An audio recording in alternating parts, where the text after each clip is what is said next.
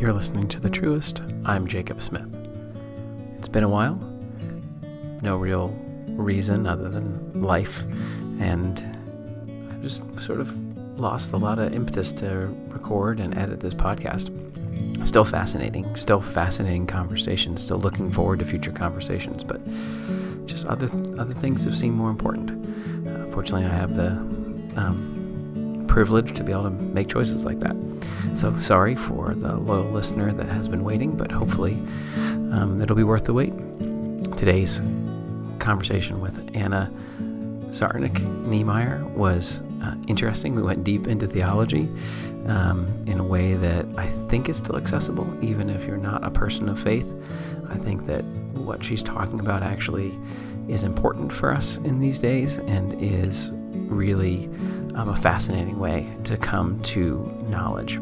So here's Anna. Anna, what is the truest thing you know? Thanks for asking me that. I've really enjoyed pondering this. And I was talking with the person in the Lyft um, on the way here. Someone drove me about what I was going to co- record and trying to describe that. And I compared it a little to like, I think Oprah does like what I know for sure kind of thing. And that's like the pop culture version of this. And he was asking me, the Lyft driver was asking me, well, you mean like a universal truth, like with a capital T? Like, what do people talk about? And I, the way that I feel it is what feels most core to me. Like, what's the kernel of absolute certainty that lives within me um, that I know in this unwavering way? Um, and I think I'm more practiced at maybe talking about that because I am in this wild process of being a candidate. So, for people who are listening that don't know, in the ELCA, in the Evangelical Lutheran Church America, um, if one is training to uh, be a minister, they go through a process called candidacy, and it's this um, extensive, beautiful, messy formation process um, to both help train the person and help them consider what type of minister they want to be if they're fit for it, and also um, to make sure that the church has really good leaders in it. Um, because as faith leaders, we have a lot of power and are viewed in a very particular way, even by the secular world. Um, when we pop on that collar, it means something to people. Um, and so when I was considering how to answer this, I was thinking about this process that I'm going through. And um, also, I'm in this seminary program um, where I get to one of the things I love about it. If you you're you can't see me, people who are listening, but my face is just lighting up because I love it. Um, I got to do a systematic theology class. Um, I, you might be the first person in the world to say I got to do. yeah, I know. Theology. But that's that's okay. It's yeah, okay. I got to do a systematic theology class, and the final um, project is doing what's called a constructive theology, which is for us to consider exactly what you were talking about, which is understanding that our imagining about the world um, and therefore also our imagining about God is constructed, um, is built, and has been built over time. And the recognition of that can be really powerful. So, um, I want to dedicate this conversation to a couple people. One of them is uh, the theologian Sally McFague. She is a, a ecofeminist theologian and was a professor at Vanderbilt Divinity School in Nashville for years. And she just died last month. Um, and what feels truest to me is something that I read in her book called Models of God. And while I was reading Sally McFague, who is a white middle class, upper middle class woman, I also got to read Alice Walker's The Color Purple, which I have here with me in the studio. Um, Alice Walker is a black feminist writer. She's also an archivist. She recovered Zora Neale Hurston's um, work, and Zora Neale Hurston is the person who wrote many things, um, including Their Eyes Were Watching God, which was made into a movie, and um, was a prolific writer and then as a black woman at the end of her life would have been forgotten and buried had someone not um, dug up her work and published it. And the final person I want to dedicate this to that these are also my teachers who help me know what is truest um, is Alexis Pauline Gumbs, who is a, a queer black feminist uh, writer, professor, theologian. Um, Alexis and her partner, um, Sangodare Wallace, have this beautiful project podcast. Um, they do a work called Mobile Homecoming, where they talk about place and faith and community and how we're built to be what we are. And um, Alexis Pauline Gumbs says that um, freedom is not a secret, it's a practice.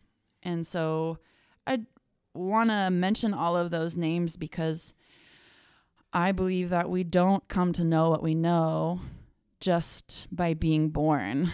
Um, those things are formed and built by the people who help shape us.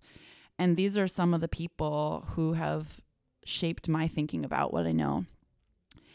And the concept I want to talk about today, um, I first came across in Sally McFague's work.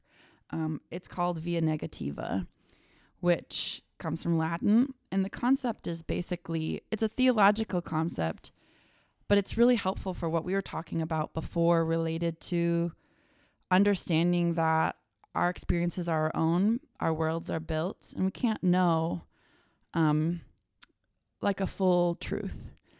Um, and so, via negativa basically means that as soon as we think that we know something for sure about God, we immediately realize that we don't it's fallen short. And I think some people would find that to be uh, like a hopeless endeavor. Like, well, can't we know anything about God? Can't we say anything for sure, definitely?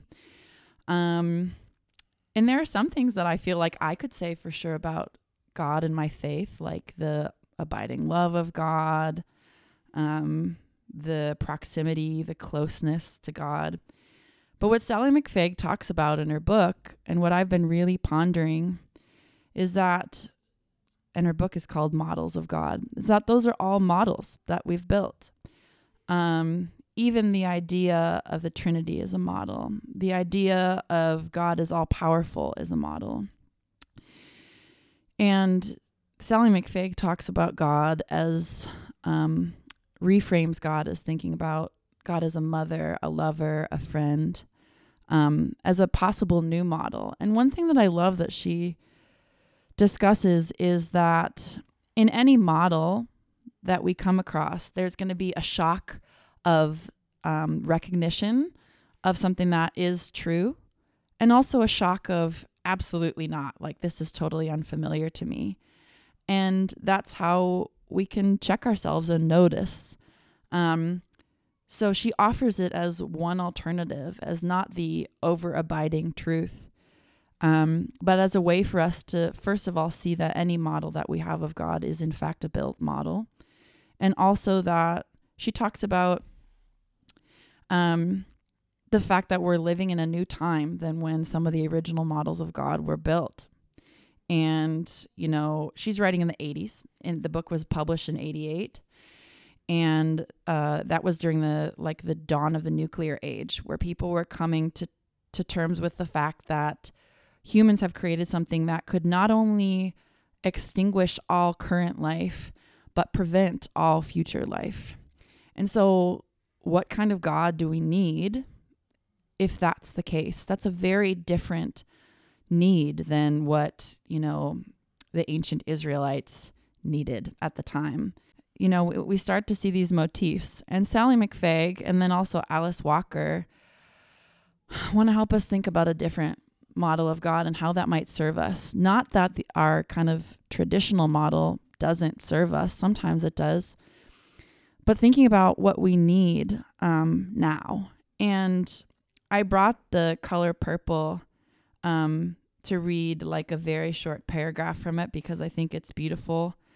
Um, and to relate it to this concept of via negativa. I think often with theology and myself sometimes we think that it lives in a ivory tower in a in an office building or on a college campus and as an experiential educator as somebody who grew up living at camp and as somebody who grew up living at Holden or who as an adult lived at Holden Village where our theology was our daily practice it was the it was we really had a daily liturgy um, for living in community and for those of you who are listening a liturgy is a we often talk about liturgy related to a worship service or how we build a worship service and how it's formatted and how we create a ritual. And there are lots of reasons behind why we create liturgies how we do. But at Holden, every day was built around a liturgy and a rhythm. So, related to that, um, this this short piece from Alex uh, from Alice Walker helps us think about God in our daily lives and helps us exemplify the concept of via negativa, which is that um, our concepts of God are built. And uh, as soon as we think we know something for sure about God, we also know that we always already don't fully know because, and I and I find that beautiful. So, for those of you who might want to read along, this is on page 195 in Alice Walker's The Color Purple. Um, it's the Harvest Book Harcourt version and is from 1993. So this is a character. Um, these are all um, black characters who are living in post Civil War South. Um, and this character, her name is Shug. Uh, she is a performer and a dancer and is sort of thought to be like is both loved and revered by the community for being very sensual and gifted but is also outcast from the community thought to be too um too sexual too sensual like not taken seriously and she ends up being one of the main theologians in the book Mm-hmm. which I think is amazing and also very biblical. Yeah. Um, so she's talking with the main character, Celie, about God. And they've been through a lot of hardships as women of color in the South. And uh, so Celie is trying to figure out what God is for her because she's had so much tragedy and trial in her life. And this is what Shug says. Here's the thing, say Shug, the thing that I believe. God is inside you and inside everybody else. You come into the world with God, but only them that search for it inside find it. And sometimes it just manifests itself even if you didn't, if you're not looking or don't know what you're looking for. Trouble do it for most folks, I think. Sorrow, Lord, feeling like shit. It? asked Celie. Shug said, Yeah, it. God ain't a he or a she, but an it. Then Celie said, But what do it look like? Shug said, Don't look like nothing, she say. It ain't a picture show. It ain't something you can look at apart from anything else, including yourself. I believe God is everything, said Shug. Everything that is, or ever was, or ever will be. And when you can feel that, and be happy to feel it, you've found it. So, for me, this theology that Alice Walker presents, and she does talk about the color purple being a, a theology. Um, that sort of peace that Shug, this character, finds, um, everything that is, or ever was, or ever will be, and when you can feel that and be happy to feel it, you found it, is one way of the joy and trueness that I of describing the joy and trueness that I feel in this old stodgy Latin theological concept of via, via negativa, which is that I can reach and search for God. And I can also rest assured that it's not my job to know for sure. to to know the capital T truth for all time. And that's part of being human is resting in some of that sort of faithful, happy uncertainty. The Sufi mystic poet Rumi has a poem that I would encourage people who are listening to look up. It's called Love Dogs. And basically, it says that our faith or our relationship with God is not definitely hearing that God is speaking to us or definitely knowing that God is there, but the very yearning, the calling out to God, like a dog calls out to its master, whines for its master, is the thing. It, that reaching and searching. And that's what feels truest to me. That that the reaching and searching is the is what we're or what you're called to do. Mm-hmm. Yeah, the reaching and the searching, and I find such immense comfort in knowing that I don't have to figure it out. Um, that as a pastor, hopefully someday, um, my job isn't to tell other people about who God is, definitely, but to help them to facilitate us together as a community. This is a really cool Lutheran thing, actually, that we believe that we ought to be searching in community, that we ought to be doing text study in community. Um, that's something that I find to be truest is doing that reaching and searching and yearning together and knowing that we won't know that mm. it's via negativa. We won't come to a definite. And I find beauty in that. And I understand if there are other folks who find that to be frustrating or not concrete enough. And part of my role as a minister will be to move with people through that uncertainty, which I find like a joyful release. Mm-hmm. Is have has that uncertainty always been joyful as you think back through growing up or um I can remember feeling some uncertainty as a young person and other people felt more uncomfortable about that than I did. Mm-hmm. Other people felt like it said something about perhaps their faith. Um, if I felt uncertain, um, I think yeah, there was maybe some threatenedness to that. And for me, it was just a wondering um, and engaging. I mean, I took theology courses in undergrad, and then I talked about it at camp with my friends. And then my favorite book to read with kids at camp was Old Turtle. I don't know if mm-hmm. people listening have heard of it, but it's this beautiful book that talks about the many models and images and faces of God. Um, so I felt wonder in the in the curiosity of that and that was encouraged by my parents. And i think yeah that's a good question. I think maybe that wondering or joyful uncertainty was disconcerting for other people or was threatening. And i think it's totally understanding understandable for us to want certainty and concreteness.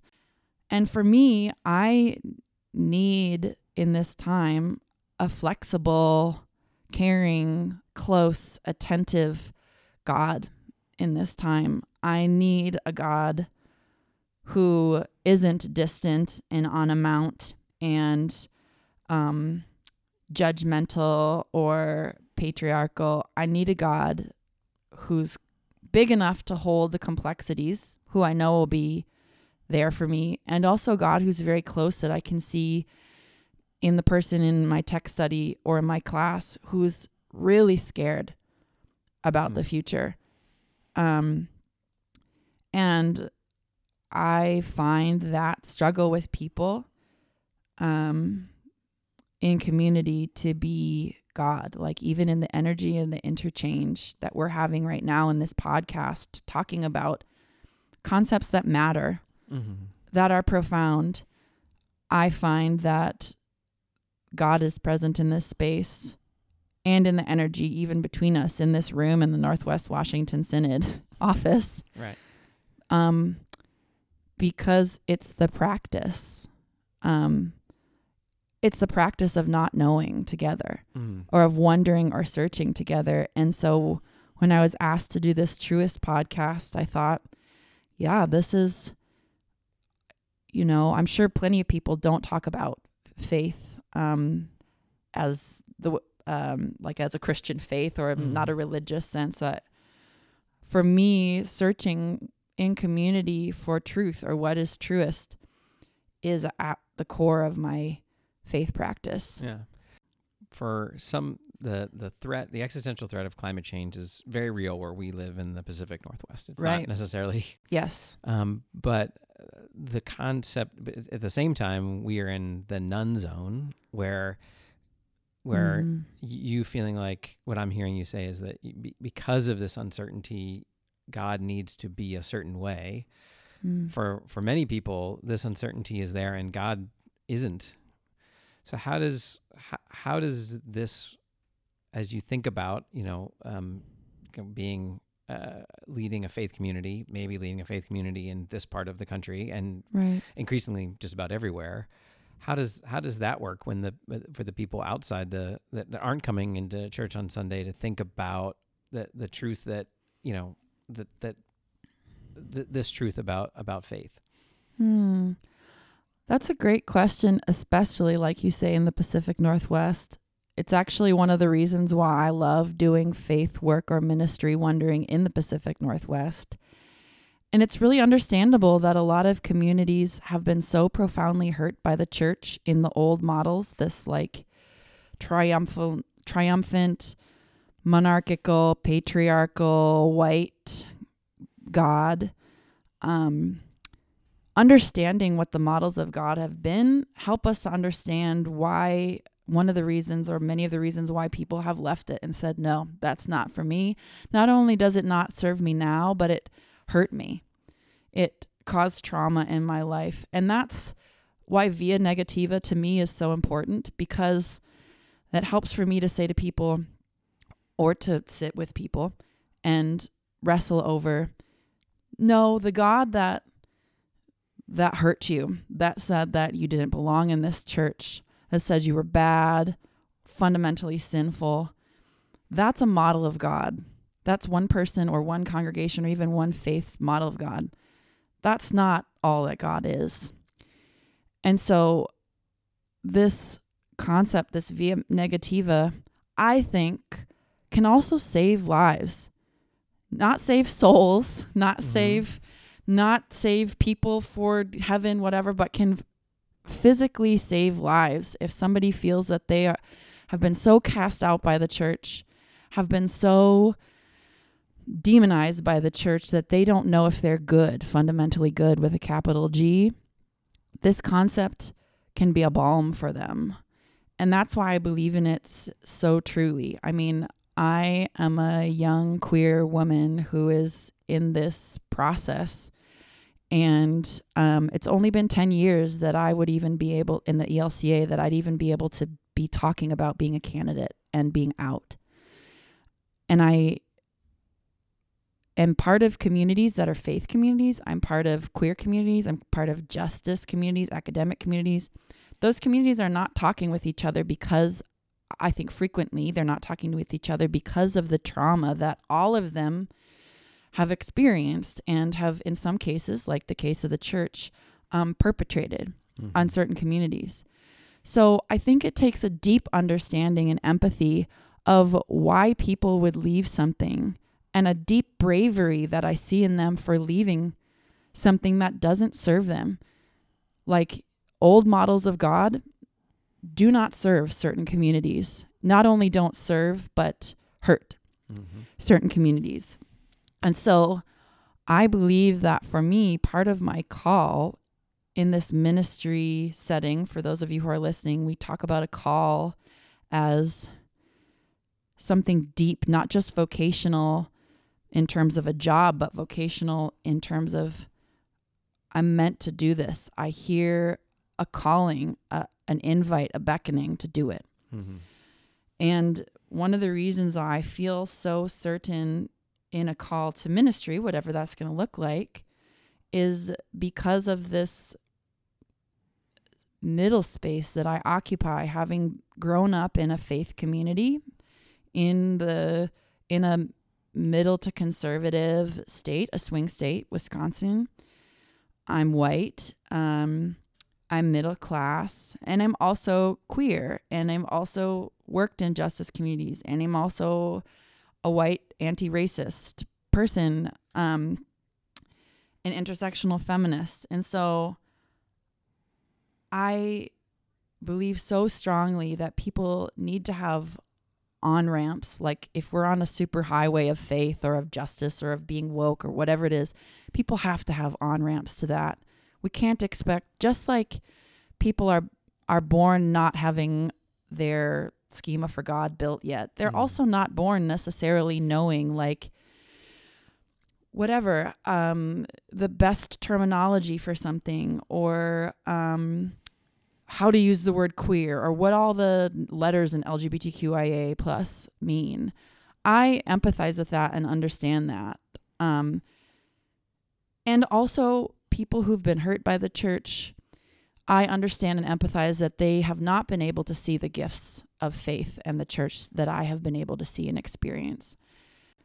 So, to answer your question in a tiny sentence, I think would be my role I believe is going to be as a translator Mm-hmm. in those communities to not throw the baby baby out with the bathwater, um, and to find the best and truest things Mm-hmm. in each of those communities, and to say how can we take ancient liturgical practice of call and response, of uh, singing something together, of having one hour that is structured i'm talking about church here right Mhm. like of one hour that's structured and includes multiple senses so that we can do something profound and also difficult and sometimes scary in a way that feels structured and held enough to do it together with strangers and visitors Mm. like that's something i feel is so transferable to to the classroom to any activist enterprise i see the profound gifts that are have been built over millennia in faith communities and religious communities that if viewed through a different model like sally mcfague says could be this beautiful resource Mm-hmm. for getting beautiful things done. And that's, you know, what Alice Walker's talking about in this character, Shug, of God being everywhere and having contentment with that. I don't think that that means that I need to tell people, like, oh, that thing you just experienced, that was a God moment, or um, to force that piece on it, because that's my attachment to calling it God, right? Mhm. That's my attachment to calling it Christianity. So it seems like when you remove certainty, you can build community more easily. Yeah. Is that what I think we've talked a lot about the certainties that perhaps the church needs to remove. Sure. Are there certainties that some of these other communities is this need to remove and what they what they think as well? Yeah, I think that's a really good question. That's right. Um It's so interesting. In the Pacific Northwest, it's almost easier for me to come out as queer than it is for me to come out as Christian. Mhm. Oh, for sure. I feel self-conscious about it because I know that the church has done harm. Not not just Christianity, like the Lutheran church Sure. has done harm. It's this both and of uh, doing the truth telling of acknowledging that we have this history. Like the ELCA has a history of white supremacy, of homophobia. So I think that there are two things happening when I do that apologizing, right? Or when we we both talked about this hmm. apologizing. It's this acknowledgement of the harm that has really truly been done and echoes throughout generations. So I think there's two things happening. One, we are acknowledging and doing some truth telling about the echoes of domination and the current domination that happens in the church. And we're also really trying to make a connection and wonder about the person we're talking with, right? And making assumptions about what they might feel or think about the church. But really, when I apologize or make or actually I don't I don't apologize for being Christian. I love I, I love it and I love being able to explain to people who have been hurt by the church that I, Anna Zarnik Niemeyer, Mhm. am a young queer woman and also a candidate for ministry uh, Mhm. for p- potential ordination in the ELCA. Like, just by being in a room and telling people what I do, it serves. It does that work. Um, people first ask me, "Oh, you're going? You're in grad school? What are you studying?" And I say theology, and there, and then of course they say, "Oh, how did you consider studying theology?" And then I say, "Well, actually." I'm a candidate for ministry to potentially be ordained um, in the ELCA. And so I think people need on ramps. I don't s- always start with saying, like, I'm a seminarian Mm-hmm. because people need an on ramp to be able to say, oh, this is a person that maybe I can trust, seems somewhat safe or safer. Um, and so it's almost this like Trojan horse of helping people Mhm. learn and trust me. It's not a trick, it's just a way for for me to build trust with people without needing to put the definition of yeah, this word seminarian or pastor or minister or whatever that yeah, for a lot of people their model, their schema of that is Westboro Baptist Church. Right. Well, and also it's saying that's not all you are, Right. and that seems to fit well with this. The the whole concept is right is that as you approach Right. certainty or a singularity of of anything, you're you're you realize Yes. the the pieces of it that are that are that are running away from you Right. that you don't understand. Mm, that's so good. Um, we've talked a lot about systems and and institutions. Mm-hmm. What about you? What does this feel like in your bones when you are, whether it's at worship or just in your home? What, what does this Mm. truth mean for you? Yeah, that's a really nice question. Thanks for helping me think about that. to me, it feels like I'm going to close my eyes because I- mean people who are listening don't know this, but I'm I'm closing my eyes and imagining it and smiling. To me, it feels like playing in the mud as a kid, like my mom saw me playing in the mud one day in a new dress that I had gotten and she just said, "You know, we you can play in the mud, but let's get you like the proper clothes for that. Like let's get you scrubby clothes for that." Or when I'd bruise my knees or scrape my hands or fall down, my mom and my dad would say like, "That's okay. You know, that shows that you've been playing, that you've been exploring and using your body." And I think it's really important for us to come back to the body sometimes and the emotions to be more somatic in this like intellectual culture. So for me, this not knowing and sifting through feels like playing in the mud, like and scraping my knees. Like I know that it's going to be messy. Like I know by definition that playing in the mud is messy. Mm-hmm. I know by definition that I'll like probably hit a rock or a root or something that will like hurt my hands or scrape me. And I'll have to be careful then later to not tromp through in places that I ought not, that someone just cleaned or whatever.